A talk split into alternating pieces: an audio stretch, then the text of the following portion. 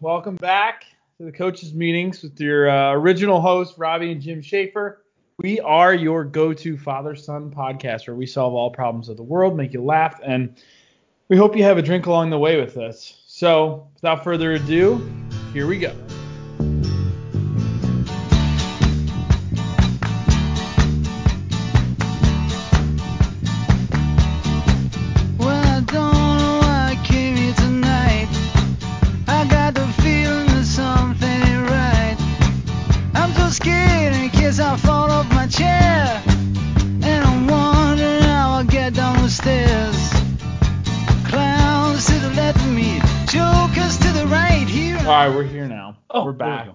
Those of you listeners at home, you're listening to this on Spotify on the Coaches Meeting or Coaches Meeting, uh, which has a little picture that is sideways of my dad uh, at Rhinegeist Cincinnati Brewery. So look us up, tell your friends.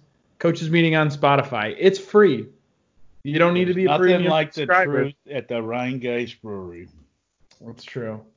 So we're gonna go through today uh, a little bit of uh, the Last Dance episode review, recap what we did on Mother's Day, uh, mourn the loss of a great celebrity and uh, Jerry Seinfeld. Cover the What two about minutes. Little Richard Ye- Yeah, I forgot that happened too. So we'll have that. and Uh, Roy of Siegfried and Roy. wow, talk about all three. Oh, we're decimated. So let's start there on the morbid note, because then it can only go up from there. So, Dad, let's tell me what does it mean to you with little Richard and Roy dying? Uh, Roy, not much. Never saw any of that stuff, and I didn't. I, I'm not. I wasn't a fan. Never went to Vegas. All that great stuff. Little Richard was wild. He was a little strange, uh, but a very talented artist that a lot of people relied on. Meara and and uh, Stiller was a great comedy team. They used to be on Ed Sullivan in the '60s, and it's amazing what they've done over the years. And um, Ben Ben Stiller comes from a very very funny family. That was Yeah. him. We're gonna insert a couple of clips um, of some favorites from Jerry Stiller from from Seinfeld. We have the uh, famous episode where, as a man, as an older man, you could probably relate to now, where for support, where they develop the the bra for men for just support added support in the manssiere. I feel 10 years younger. Yeah, and your posture's a lot better. Look at you. And I can breathe easier, too. I told you. Now, Frank, listen, here's what I'm thinking. It'll be me, you, and the bro, bro. Let's do it. Except we gotta do something about the name. Why? What's wrong with bro? No, bro's no good. Too ethnic. All right, you got something better? How about, uh, the manssiere? Man's ear. That's right. A brazier for a man. I thought you were going to talk about Festivus. I'm taught Festivus. That is the next one. The Festivus for the rest of us, where his character Frank Costanza or Frank Costanza gets into a fight over a toy that he wants George George to have, and as he says, and I rain blows down upon him. They're like, well, did you save the toy? Oh, of course not. Many Christmases ago, I went to buy a doll for my son. I reached for the last one they had, but so did another man. As I rained blows upon him, I realized there had to be another way. What happened to the doll? It was destroyed. But out of that, a new holiday was born. A Festivus for the rest of us.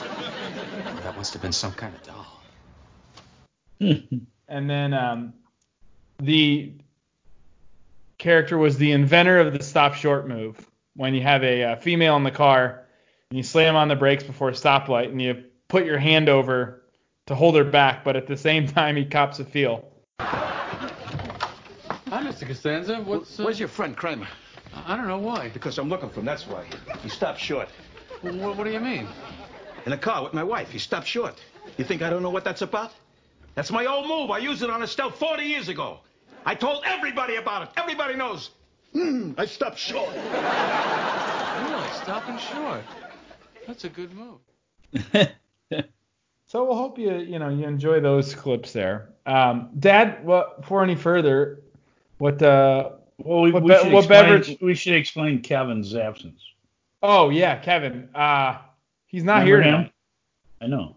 Why not? Our, we hope to have him back someday, but he couldn't make it. He said the show must go on without him. So nonetheless, we have a drink to start the show. Well, he you- needs to come back. He needs a permission slip explaining his absence, signed by his doctor. we made the very formal offer of five minutes before last show, just being like, Kevin, do you want to be a co-host? And he says, Oh yeah, yeah. What does he do? Miss the next week. We'll see, we'll see what we can do to get better. But uh, go any before we go any further, the staples of the show. We're having a drink. Dad, what are you drinking? Tito's on the rocks. Tito's not Ketel One this week. No, I've killed everything else in the house, so I'm up with Tito's or, or Ronrico rum. What do you think? Oh God. I'm having a Tito's drink. I think you should try yourself a little Moscow Mule. Too much sugar in there, and I'm a type 2 diabetic occasionally. Although my blood sugar counts came way down, but we don't have to tell everybody that. For for the the listeners at home, for those who don't know you, for those listeners who don't, we sometimes joke on your health situation. Give us a Reader's Digest version of what's going on with you. Well, that would take the whole show. Um, um, the, you know, I never saw a doctor for about 20 years in there, but I, I got non-Hodgkin's lymphoma. I'm stage four, but non-Hodgkin's lymphoma stage four is not like stage four pancreatic cancer. Just means it's in my bone marrow and it's it it, it it's hidden in there. Right now I'm in remission. I'm doing fine. Two years ago I had stem cell transplant. The year Robbie got married, uh, picked up a salmonella infection. I got all sorts of things wrong with me. Lately, I'm just trying to. My hip's a lot better, but I got arthritic hip, arthritic knees, neuropathy. These are side effects. Two rounds of chemo, a stem cell transplant. I don't know what all. You know, I'm a mess, man. So I'm lucky to be here, and damn it, I'm good looking. So that's the Reader's Digest version, I think. Right now, I'm getting infusions uh, once a week. I just did some between uh, 4:30 and 6:30 tonight and I'm getting immunoglobulin uh, infusions to help me fight off infection. But I'm one of America's most vulnerable, also known as an MVP. I'm the kind of guy that shouldn't go out. I really think the economy needs to open up. People need jobs. People need to make money. We're not going to put everybody in poverty. But people like me and old people, which probably that too, need to protect ourselves. And uh, so we're doing smart, rational things. And I can still work from home. And uh, I've been cooped up here for almost two months. And so this is the highlight of my week with Robbie Schaefer doing podcasts. Uh, Back you to know, you, Rob. you you really break it up. Uh, d- it does it well. This is the the sunshine to everyone's start of their week. Nobody has work. Nobody has work commutes anymore. Although people may start to have them now as they open up. So podcast great on the way uh, to work. Just plug it into your car. Listen to it on Spotify. Again, the coaches meeting. That's where you can find us. Tell your friends. All right, Last Dance episode last night. They finally got to the episode where they really show you Michael Jordan can be a real dick. No, really? But Oh, it, it was of course, we're conditional. Pistons- I'm a Pistons fan, so there you go.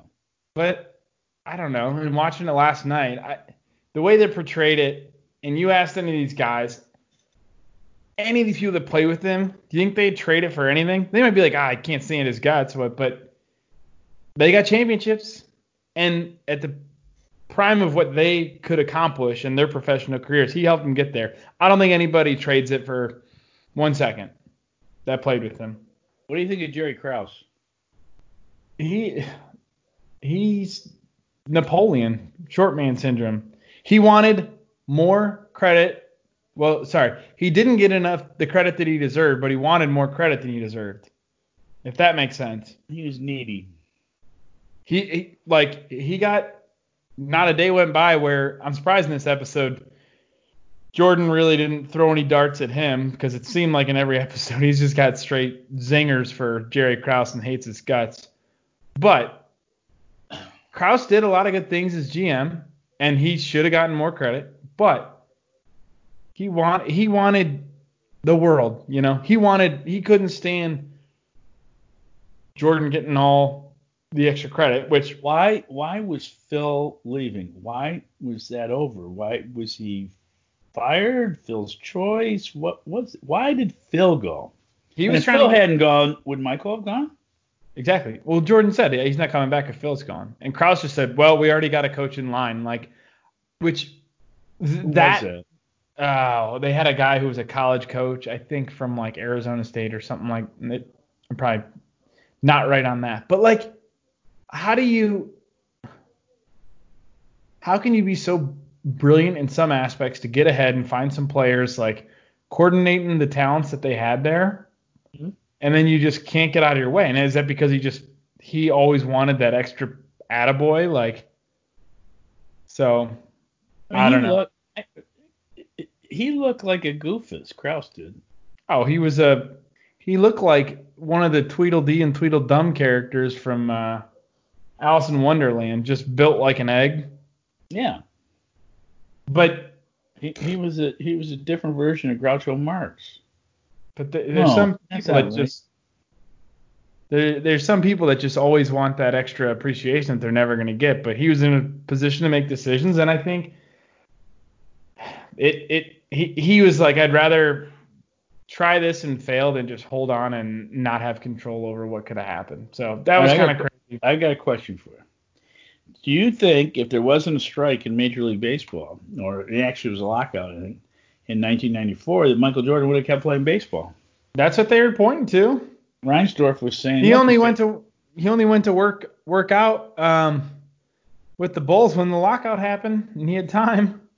Which old wise Bud Selig, like I, I mean I don't know, it's it's too far, too hard to say. But when you hear from Francona's mouth that he's like, for someone to come in after not playing for 12, 13 years Yeah, and from hitting- time he was 18 to 30. Yeah. hitting 200 and hitting 50 RBIs. Like, I think there's more credit.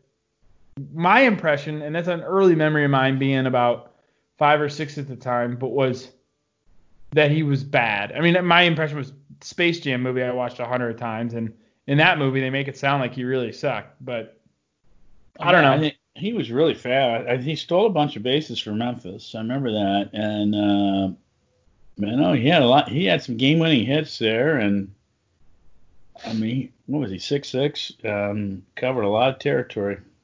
Yeah, But- it's interesting where they talk about this trainer of like building a baseball body and a basketball body because Oh, I know. Yeah.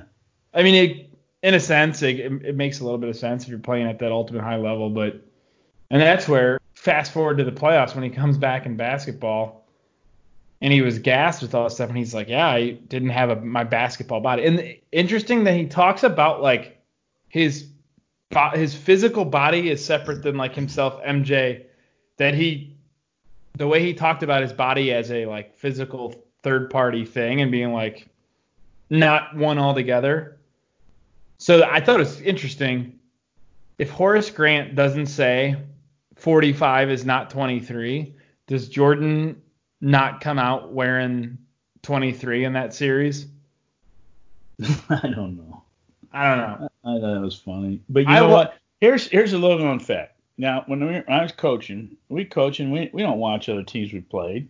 It was grade school and even high school and CYO. And we'd have to go in and I'd say, whoever has number 23 is probably their best player. Because their best player got their choice of uniforms, and it was it was Michael Jordan. Until later, it was LeBron James. And um, uh, I just say, look, 23 is probably the best player. Let's put their best defender on him. And that's it. That was the extent of our scouting reports. That's how much every kid wanted to be like Mike. So on the basketball floor, anyway. Seeing uh, the show, and ESPN's done a great job of branding it, of course, capitalizing on it. Oh, I've they moved never- it up on the schedule. They moved it up a month Oh, or yeah. two. I've never had- at home. after college, I bought a pair of like I couldn't even tell you Jordans. They're the only Jordans I've ever had. They were a couple models older, but literally just wide. Needed them because I blow through other basketball shoes. I'm kind of thinking I want to get some Jordans now for like casual wear, but I realize you're about to have a kid that's the dumbest thing. Mm-hmm. You're not going to start collecting Jordan shoes, but God, they, they look cool. I suggest New Balance. They're made in America. The New Balance, what, 900s of. You, everybody knows at home what we're talking about. The whites with Oh, the. in my age group, we're I mean, this is speed walking, you know, at one mile an hour. It's just fabulous. Yeah, and you have all the shoes just lined up next to the door where you can see the varying degrees over Well, the actually, years. I, I have three pair. Two of them were used for grass cutting, which I got rid of my mower, so that went away. So now they're just there for digging up weeds. So, but these are the most comfortable shoes I've ever had. Actually tell you, I have now basketball. I go way back. When I was in high school, Chuck Taylors were everybody had Chuck Taylor All Stars, Converse All Stars, and I eventually my last set of basketball shoes was a set of Converse I've worn probably 10 years, but I was playing over 40 league league, over 40 pickup games once a week into my 50s until things fall apart. One thing I thought on there, I really liked when he said to the part of like, oh, people complaining about what I'm having them do and yelling at him, and he's like, and he says from a leader standpoint, he goes, I wouldn't have you do something if I haven't done it myself. And that, mm-hmm. if you're gonna be the trash talker, riding people's ass, you gotta have that. So that's interesting. Um, there was a part in the season where Scottie was out, or sorry, Michael was out in the game where Toni Kukoc hit the shot and Scottie was like, I ain't going in Oh yeah, because he got passed that. up. So I was like, I didn't realize, I didn't realize that it happened or what the exact details were around it. But I told you my story. I had this year coaching eighth graders. At the end of the game, we had a game where we were down one. We had been, I coached eighth graders for those of you know, some really talented kids. Have one kid who's six two. He's gonna play somewhere, but God is the biggest, the least coachable kid I've ever had. The most- these are kids. most talented, but well, yeah, all right. So a lot of potential, but needs some adjustment on coaching. So we're in the huddle, and I'm drawing up this play at the end of the game, and it's supposed to go to him. It's supposed to go to him on this play where it's a high screen. He he's not the first option because it's a backdoor lob after everybody goes for the first part. And he goes, Coach, that's the dumbest play. It's not gonna work. I'm not doing it. And I was like, uh, all right, you're down. And then the kid, I called the kid up off the bench, and I was like, all right, well, we're gonna adjust for this. Other team calls a timeout. They adjust, which gave us more time to really set our play. And the kid I call who comes in, well, before that play happens, while they're handing it in, the kid on the bench goes, "If we lose this game, it's your fault." And I was like, "We were up 10 when we were you were doing what I was doing or what I was telling you to do." Anyways, comes in, kid sinks a shot at the buzzer. The kid got his name called to take the shot, and I was like, "You happy now?" And I was like, "Okay, this this happens more often than you think, maybe." Well, I think, especially at 14 year old kids, is you're best off ignoring irrelevant behavior. I got Well, that's that what- from my, from my life coach, my wife. They're they're they're 14. Now, I had a case where I heard I was on the West Coast for a vacation, a golf trip, and, and turned the reins over to assistant who I used to coach. The kid was a coach. He's the same age as my oldest, and um, he was in his early 30s. And this kid just looked off and said, "Hey, if we had a real coach, we'd be winning this game." And they lost by like 40. I was livid, and I was ready to lay in the kid. The kid doesn't show up at the next game, and uh, you know you don't treat people like that. You treat everybody with respect. But kids, you got to give them some leeway. And if I mean, you send a message, but you don't have you don't have to get in a pissing contest with them. They're not you. They're not little adults. Right. They're Well, kids. and They're not fully did- developed. in the moment, all I did was calmly say, "All right, well, you're down." Like when Oh yeah, I goes, he goes, "Coach, this is the dumbest play." Where apparently, where Phil Jackson had a, "Oh well, f him" response. Uh, I don't think that would have flown with the the nun who runs the school. So, Hmm. last thing on it, um, it's kind of interest, interesting at the end of the first episode when they're doing the closing shot and they're getting quiet in on MJ starting to tear up when he's like, that's just how I played. I was hard on everybody, and if you couldn't handle it, like, then you you couldn't cut it or whatever it was. And he like got and he sat and he teared up, and then they go break, and I was like, do you think he was tearing up over the fact of either how much he just it came out of him of the visceral reaction of how much he loves basketball, and it's just like he'll never have that. I mean, that's for for the grace of all time. That's his ultimate pinnacle. Or mm-hmm. I was kind of thinking today of, do you think at all he's remiss that like God, I, like he basically burned so many people that realized the weight of people despising his personality over how he was. I don't know. What do you think? Well, I can't imagine anybody would get in a fight with Steve Kerr. Steve Kerr is one of the most knowledgeable. He's competitive, and he said that in the show that he's extremely competitive, and he wasn't going to back down. And I, I, I kind of think that was probably a show for the rest of the team. But there's no reason Michael Jordan should get in a, in a, in a, fisticuffs with Steve Kerr. It just doesn't make any sense. From Well- Steve's perspective or from Michael's. Michael's picking on one of these guys, most brilliant guys in the game ever. And Kerr, I know he's not backing down, but he's not going to try to hurt Michael Jordan. That's a meal ticket, baby. Well, and the other thing, so they had already played for like a season and a half together at that point. Whenever the, the way the dates lined up, Mm-hmm. but he, if Jordan goes, yeah. So after practice, I had to go to Phil and ask for Steve's number. Like, I mean, is it crazy to me to just think that you don't have your like your teammate's number? Like your, I mean, I'm I'm trying to think of maybe there were cell phones, but like No, they're all their own little orbs. Their own little orbs operating out there. It's not like a high school team. You guys go out and go have the McDonald's afterwards or anything. These guys have their own lives. As soon as practice is over, they go. As soon as games are over, they go. Uh, I don't think the Pistons were that way. Pistons were a bunch of Ricky Mahorn would get a bunch of them. They go over to Windsor and watch the ballet. But that's another story for another day. Brought I'd to, you by, brought to you by Cheetahs. um, all right, so let's transition from there to how was your Mother's Day? Mama told me not to come. Mama told me not to come. That ain't the way that I no. You know, good. We made a surprise drop in on my mom.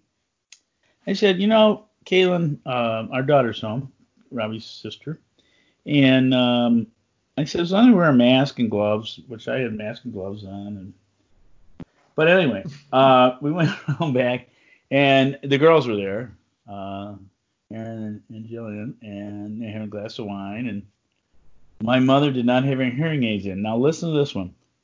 I've known this for a long time, and I suspected for a long time, but now I know. So everybody's got masks on. Shh. Not only can't she hear, but now she can't read lips with everybody with their masks on. So she just kept nodding. We'd talk at mom, we'd look at her, and she'd go, Yeah, I'd say. You want to give us each a hundred thousand dollars? Yeah. no, I didn't say that. But I finally said, Mom, you gotta go get your hearing aids in. No one can. So she did. She got one of them in. She thinks the other one's not working right. I said, Well, you know. I told her she should take her hearing aids to go to Costco, right? Or have somebody take But you got to be careful at Costco now. Well, I said they'll clean them up. So she goes in there. I don't know. She says she had a mask on. I don't know if I trust her. And uh, As I said last week, wear masks. yeah. So she went into Costco and she says, "Well, I started shopping because I had, I got in there early and they and I I go, oh God, you're going up and down the aisles of Costco. Do you have a mask on? Yeah, oh yeah. I mean, did you wipe everything down? Well, not exactly. I mean, no. I don't know how I did. So anyway, then it started a slight uh, rain storm. Yeah, not storm. It was just kind of sprinkles. It was it was raining somewhat hard. A, squ- a squall. a squall came in.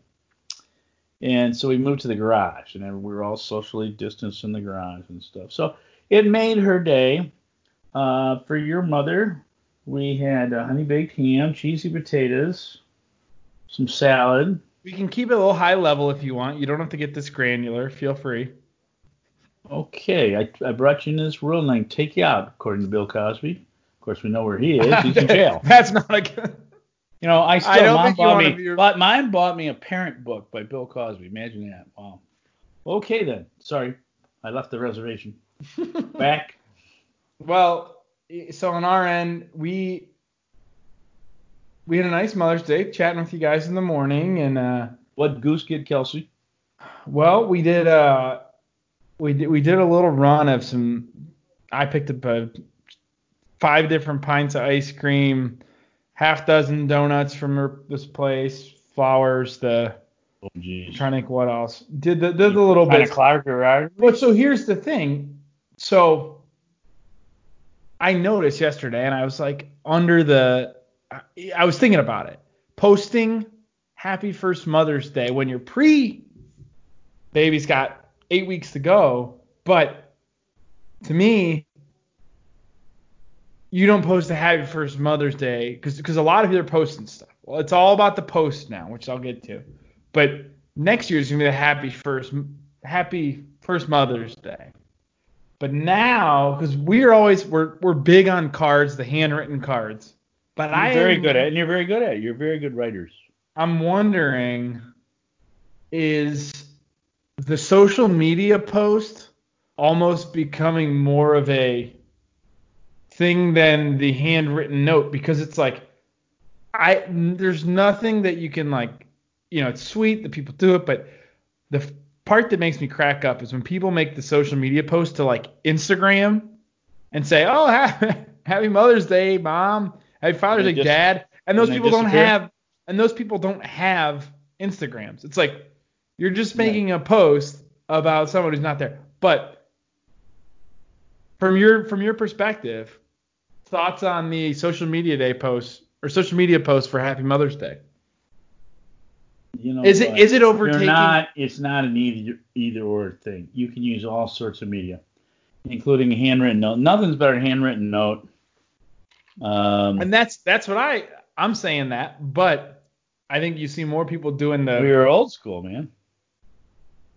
Well, there's something about putting pen to paper. I don't know. The other thing is we splurged on a. uh Mother's Day gift was a robot vacuum. Well, I won't won't name brands. People can uh, message us, leave it in the comments if they want to know. But we got a little robot vacuum for the house, and we've used it for two or three days now, and it's wild how much hair and dust comes up from this. Oh, especially dogs. Dog, We yeah. a dog in the house. but Yeah, good news your is dog's here, it, we pick up a ton.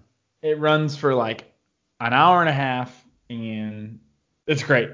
So far, three days in, strong recommend on purchase. Now, your brother only used that. We go, have you? Uh, I don't have to vacuum. I got Roomba. Well, you know, he had Roomba. I don't know what you got, but I'm like, Roomba does not climb the stairs, by the way, in a multi-level house. No, Pat, I have no comment. Um, all right, parenting corner. We're going on this week to talk about naming.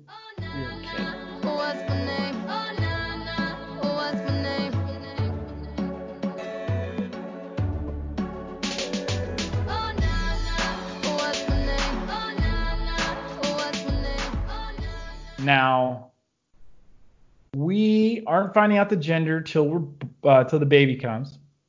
We have kind of a short list, but one name got thrown out there this last week that has us kind of thinking, and it was one presented by uh, Elon Musk for his uh, not his Oh. first child either. Um, he's got other kids with normal names, but the name was X dash an AE symbol dash A12. And for those who haven't already read up on it, X pronounced just like you'd think it was. AE is somehow pronounced Ash. And then the A12 is a tribute to the Archangel 12, which was a predecessor plane to a different plane, which Elon Musk thinks is the best plane and aircraft of all time. So X Ash Archangel 12. That's a name. Whoever's gonna teach It that was kid. in the weekend edition of the Wall Street Journal, among other things, in the article on Elon Musk, who has no cash and a lot of assets. oh, lines of credit are easy for him. He Oh no, he's been tapping them out though. That's the problem. His all his stock options, if he exercised them, were all backed by his assets because he didn't have the cash to exercise. It's an interesting ar- uh, article, and if if, if the uh, Tesla stock crashes, oh my gosh, Tasso, that's a new one. Tesla. There you go. Back on. What did I say? Not anything close to that. I said Tesla. I- Well, don't cover your mouth then. I couldn't hear it. What the bug Tesla. Yeah. So well, anyway, I mean, it, they put it in a warning, I think, in a 10K filing. So it's interesting. mm, well, if The you world's really a different place. I- Now, wait, I'm going to stop you in your tracks. Go. You go back to my high school. I was in high school, grade school maybe. Johnny Cash came out with a song called "A Boy, Named Sue. Yeah. Don't name your kid Sue if he's a boy. Okay. Well, My then advice. Sue, the story of that song, Sue meets his dad later and blames him. He's like, yeah, but because he named him Sue, he became a tough son of a bitch, right? Yep. Not, we're not going that route. I plan to be in the picture. Unlike a boy named Sue's dad, but uh, I We was should listen- bring that up next week for our lead-in song. I think. It could that if you listen all the way through, it can be an outro. So I'll put that. It can be the outro when we finish phase out talking. We'll play a boy named Sue. Okay. Um, other thing, listen. So Elon Musk, I kind of, I love what he's doing with Tesla cars.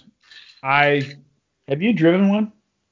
I've ridden in them and like Ubers and stuff like that, and they're Hmm. very good. But An Uber driver's got a Tesla. Yeah, there's people that get The them- one that goes to zero to sixty in about four seconds. if you go so from a performance perspective they're good from to me we can get into the philosophical uh, discussion on renewable energies and the internal rate of return required for or the uh, required rate of return on investment on them and how they're not profitable but if they were if all things were considered equal and all profit was the same and I could afford a Tesla, I'd, like, I'd probably go with that. Assuming you can lay out the network and infrastructure and what your daily commute looks like, those things are great. And renewable My- energy. My daily commute is just walking upstairs and getting on the computer. Yeah, I, there is no commute. We were literally talking about it. Kelsey got a car. We, you know, the people were tipped off when we got the Honda Pilot back in November that uh, our family might be growing, but uh, got a nice used Honda Pilot, and we were like, we, we're now talking about it because we contemplated doing one car for a few months, but with me coaching and other stuff. But now we're like, we've filled up half a tank of gas on her car. That's it in the last two and a half months. Yep. I haven't filled up. I am on three quarters in my car, and the last time I got gas was like March 10th. Yeah. It's uh, we literally have Kroger fuel points just that we can't burn Right. because we're spending so much at Kroger right now, which is great from like fuel rewards. We had a dollar off a gallon. Where that's why she was like, "Oh, these are going to expire," and so we, I was like, "I gotta use them even though you only have a half a tank." And um, yeah, we got gas for 59 cents um, a gallon the other week. Whoa. So, but, but we couldn't. We could only use it on eight gallons. Anyways, Hmm. uh, last night, you probably haven't picked this up. Uh, Elon Musk. He was on a Joe Rogan podcast, which Dad, you should. It's really interesting on his interviews. He's got, I don't know. He's probably the most. some. He's probably I the most followed have podcast. Anyways, he was talking to Joe Rogan last week on his interview of the symbiosis, as he calls it. And I won't get too deep between like technology and humans, where they're doing testing in animals, where they're making an incision in people's brain and putting effectively some. You mean the animal's brain? Yeah, yeah. The I don't know animal's how you do experiments on animals by opening up people's brains, but anyway. but they like connect with these electrodes and whatnot, and they somehow can map and control some stuff where you could sit. He said you could sit at your computer and you wouldn't have to type with a keyboard because it would be you'd be able to think what you would want on the screen to create. Mhm. And he even said like the future potential of a world where there'd be no, so you wouldn't need spoken language because if these people had them, they could communicate to each other just through this telekinetic, like it'd be like two computer systems talking to each other. And the theory is, telepathy. Yeah, that phones are already extension of this, and it's just programming it into yourself as the next step. I don't know. It freaked me out. And well, one, I was woken up by the little robot uh, vacuum device that we programmed to go in the middle of the night, and it started chewing up some cords. Oh, so, don't do that in the middle of the night. That thing will drive you nuts. It, it bounces off furniture. Well, yeah, so- sorts of noise. So and- that I yeah I under mom's let me know where you stand on that. But so that woke me up and I couldn't sleep because I was well one continued listening where I had fallen asleep to. But so that's pretty crazy. The other thing you wanted to talk about uh, was it Elon Musk in California today in Tesla? Oh, I don't know. No, I think they ought to start up the. I mean, that's his only plan. I mean, that that, that company needs to open up, and the workers need to have jobs, and people need to have money. Now, if you're weak, if you're like me, where you're you're a vulnerable person, then you need you need to protect yourself and stay home. I understand that, but not everybody needs to stay home, and there's going to be you know, I, I don't know. I, you get the best information you can, and you try to figure it out in terms of the politicians, in terms of the governors. I think a decentralized approach works the best, other than maybe a centralized approach for certain, uh, especially international purchases of masks and ventilators. But and and we can move them around the country. But this pandemic's going to be around for three years, I bet. Um, and that virus will be out for a long time. And if it mutates into anything else, we're in trouble. But back to Tesla, he's got one plant. He needs to open up. And Would you see that he he said today, if you want to come, he's like, we're gonna open up. If you're gonna arrest anybody, arrest me. And then Alameda oh, I County didn't back see that. Alameda County back down and uh, let let him continue to work. So Well, if anybody challenges you know, I'm a lawyer, I'm a CPA, but if anybody challenges these stuffs on constitutional grounds, you can't force people not to practice their religion, not to assemble and petition their government. These are these are constitutional rights people have. But so far, most people have said, okay, let's see what works. Let's we'll volunteer. But they're coming out, and it's you know it doesn't surprise me in Michigan. The Michigan had the the Michigan militia 20 years ago protesting things, the right wing groups.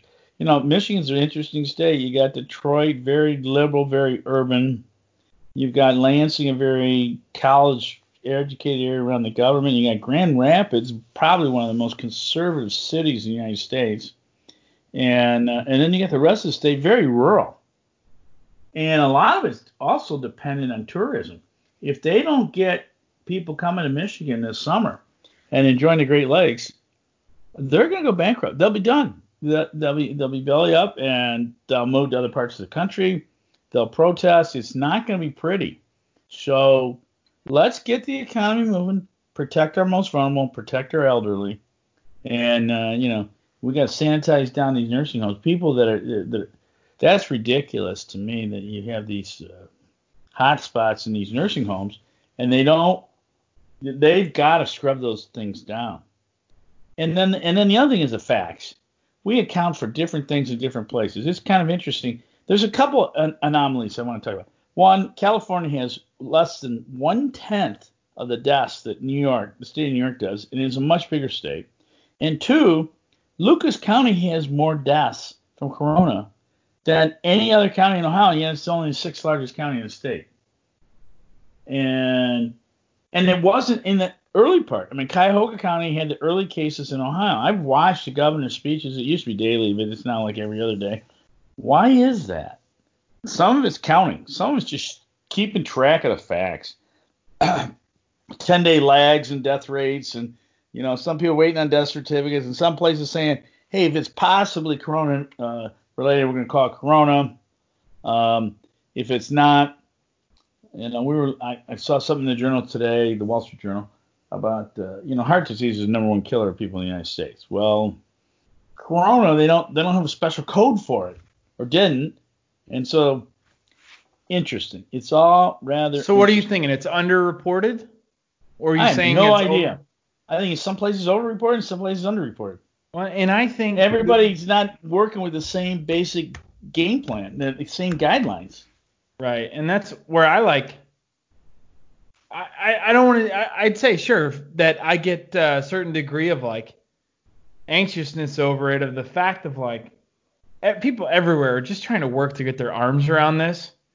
And the Mhm. fact is, you have people on both sides yelling, "I'm, we're right, you're wrong." It's everybody, and they just want outrage. And from the public's perception, it's just everybody just wants to be outraged about something. And it's like, what concerns me is the lack of like people coming together and and you know oh people are gonna go oh well you want to be kumbaya and life's perfect this and I was like no but you know what matters in this country is people trying to do the best that they can to make the most of this situation and you know what it's save human lives it's grow the economy recover like But every hand in individual has individual rights, and Right. you can't take those away.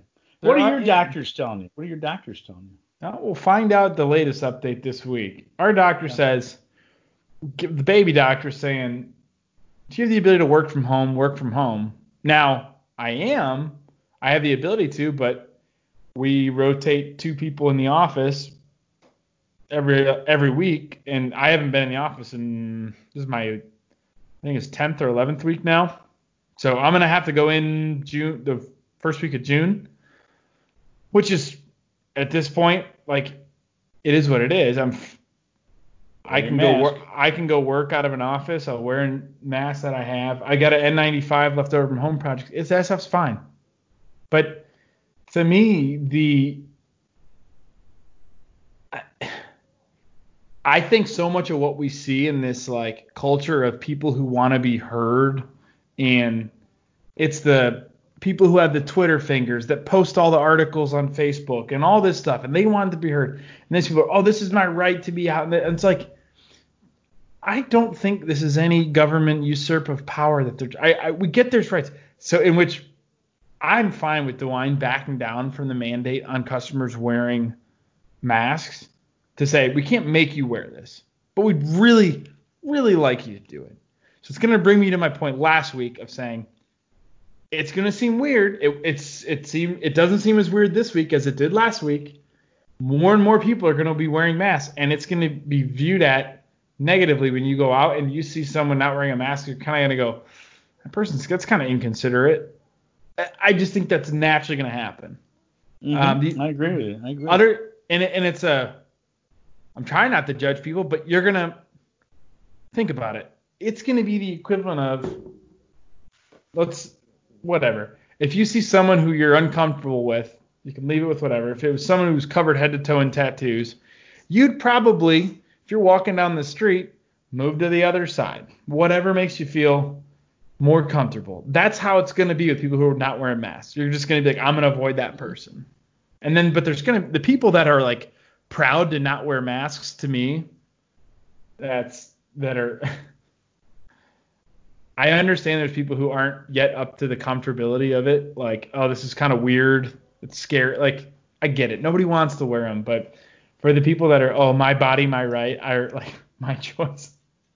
Oh man, that's funny. So I'll bring it home. Well, my kind of final thoughts are around that with masks in the White House. I think it is so ironic and call it hilarious. I don't know what that members who have had contact with Trump and Pence have tested positive, and now they're like everybody has to wear them. Where weeks ago they're like, and people are gonna say, here's the argument. Oh, well, it doesn't mean that they're gonna prevent it. It's like, no, it ta- does it do more than not wearing a mask.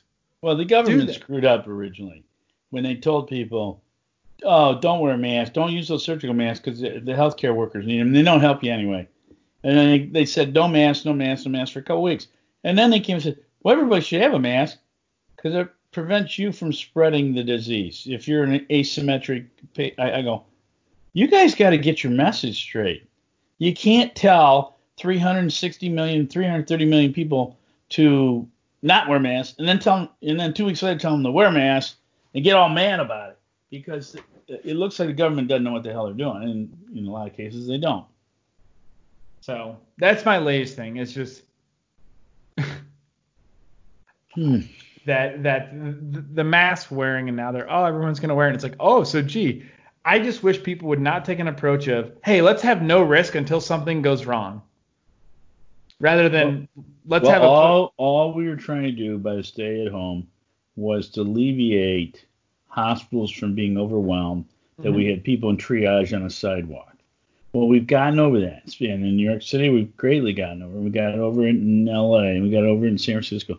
So now the question is, why now there are people that want to quarantine until everybody's okay. Well, we've done a couple stupid things in my opinion. One one was the six hundred dollar unemployment check to people on top of their state unemployment have made it that a lot of people are paid more in unemployment than they are when they were working. And they're going, Why should I go back? Are you out of your mind? I can make fifty thousand dollars a year on unemployment? And that's what it is in Ohio. I'm like, you got to be kidding me. That's just sheer dumb. And stupid is and stupid does, Forrest. Yeah, what else you got? And then and, you know, CBS was running Forrest Gump last night. Crazy that he was at all those historical events, right? Well, that's the theme of the book. Wow. Everything from AIDS to the Vietnam War, to, you know, he, all those things permeated through the story. It's kind of an interesting story. It's kind of like Billy Joel's "We Didn't Start the Fire," only in, a, in a literature. Great movie. All right, well, we'll wrap it up tonight. It was uh We miss you, I'm- Kevin. I'm we miss Kevin. We need more guests who wants in. Not One replacements, time. but additions. Just send send in. We want just download We're- Skype. We'll get you in. We're selling lottery tickets. Look us up at the coaches meeting. I I think this episode, man, I'm just there's some days I'm high, there's some days I'm low. Today I want to get through this. I want to get to the other side of this, and it's Well, and you're an expectant father with what, what are we at? May, June, July. Oh, you're two months away. yeah, Less we're like two months. we're eight weeks to showtime. So Uh, I had I had uh, uh, your brother's wife's father, fiance's father, Yeah, sent me a text and said, "When are you getting your grandfather card?" And I said, "Well, we're we're getting there." And there, I, I, I, you know, they've made some intelligent decisions about rearranging their wedding. I, if if you don't know, uh, they're getting married Labor Day weekend in uh, Nashville, and we've gone from a 300 person wedding to a 50 person wedding pretty quick. But they've already reserved a place for their first anniversary in Chicago, blowout party, Labor Day weekend. all listeners welcome. Well, Fifty we'll, thousand people. We're good. we'll have a. Uh, Oh, you blew off the phone here. I told you my battery's gonna die, so let it go. Uh, Um, let it snow. Let it snow. We will have, you know, mark your calendars now for the coaches meeting pre first anniversary for Pat's wedding. We're gonna have a blowout. We're gonna have, I think Beyonce is gonna be there. uh, uh, President Obama Barry himself. uh, live in Chicago. Yep. As it, as they said in the first uh, the first episode of The Last Dance was Barack Obama, former Chicago resident. Just- All right. Well, All right, well, may may uh, the last distiller Meara, Meara uh, lie in peace. Godspeed. Yeah, for sure. Um, rest in peace. Next week, last episode of Last Dance. We'll cover a lot of other crazy things from the week. All right. We'll see you guys. And the thing of it is, we had a good time. Love you, Ravi. Take care. Well, my daddy left home when I was three, and he didn't leave much to Ma and me. Just this old guitar and an empty bottle of booze. Now, I don't blame him 'cause he run and hid, but the meanest thing that he ever did was before he left, he went and named me Sue. Well, he must have thought that it was quite a joke, and it got a lot of laughs from a lots of folks. Seems I had to fight my whole life through. Some gal would giggle and I'd get red, and some guy'd laugh and I'd bust his head. I'll tell you, life ain't easy for a boy named Sue.